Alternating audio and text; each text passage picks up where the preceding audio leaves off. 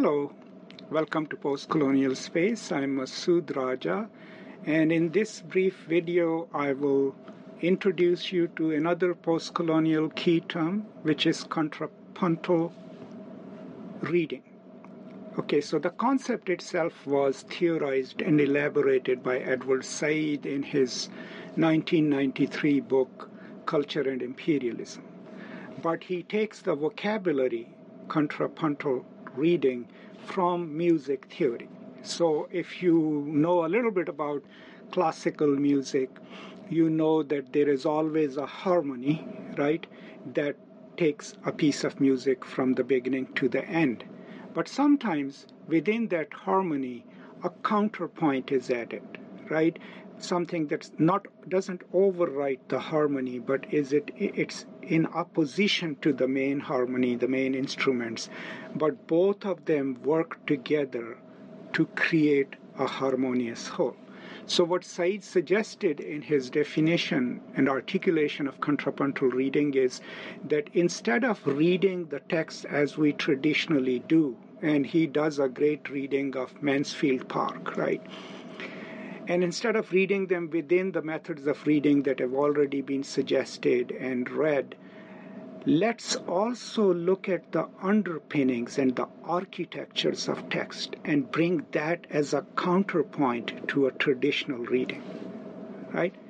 And that is what would constitute contrapuntal reading because it is accounting for two ends of a text how it is normally received in the West, right? But whatever silenced histories or knowledges that underwrite it and then juxtapose the two and then read the text.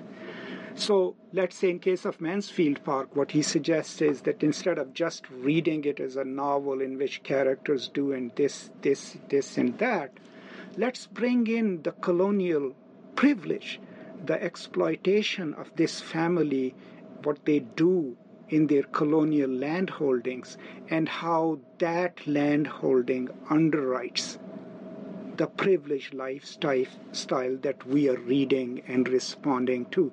And by bringing that in, then we can bring in the colonial infrastructure that makes it possible for the characters in that novel to have the life that they have.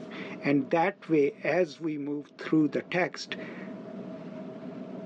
we are tackling with what the text offers but the colonial injustices and exploitation that write the characters that are in it but don't really announce it.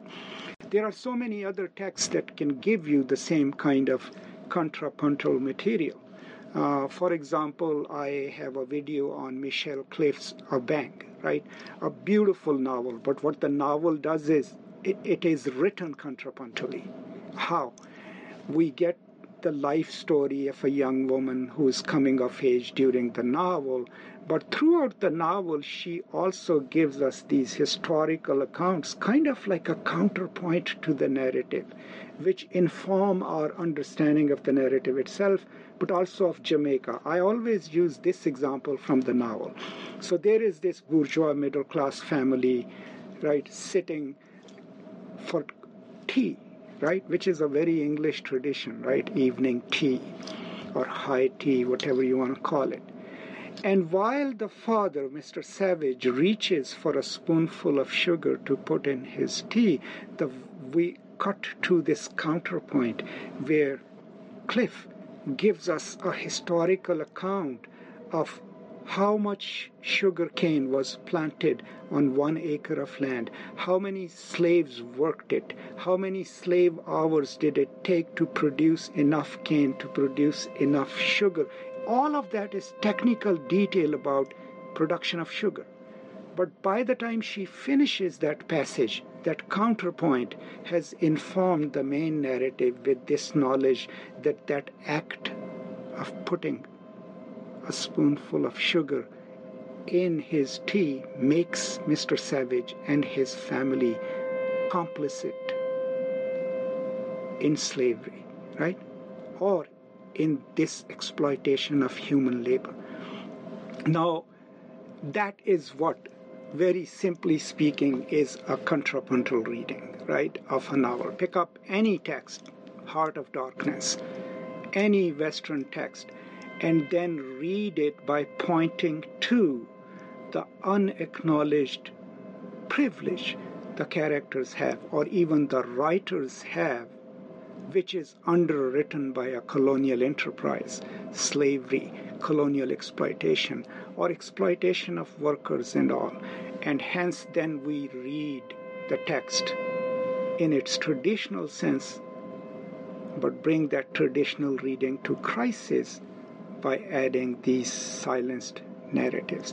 You can do that to any text anytime you bring some feminist history, history of rights of women, history of rights of African Americans, history of rights of native indigenous people in a story where they are not accounted for, but they are making it possible for the plot to run or for the characters to exist and have a certain life. All of those readings would be contrapuntal readings. So that's all I have. Remember, it comes from music theory, and Said was an accomplished pianist and a musician. He actually has a book called Musical Elaborations. And then, as you read and teach novels, remind yourself what are the underpinnings of it, what is the architecture, what are things that make it possible for the characters to be who they are, enjoy the privilege that they have, or even the author have the privilege of writing those characters.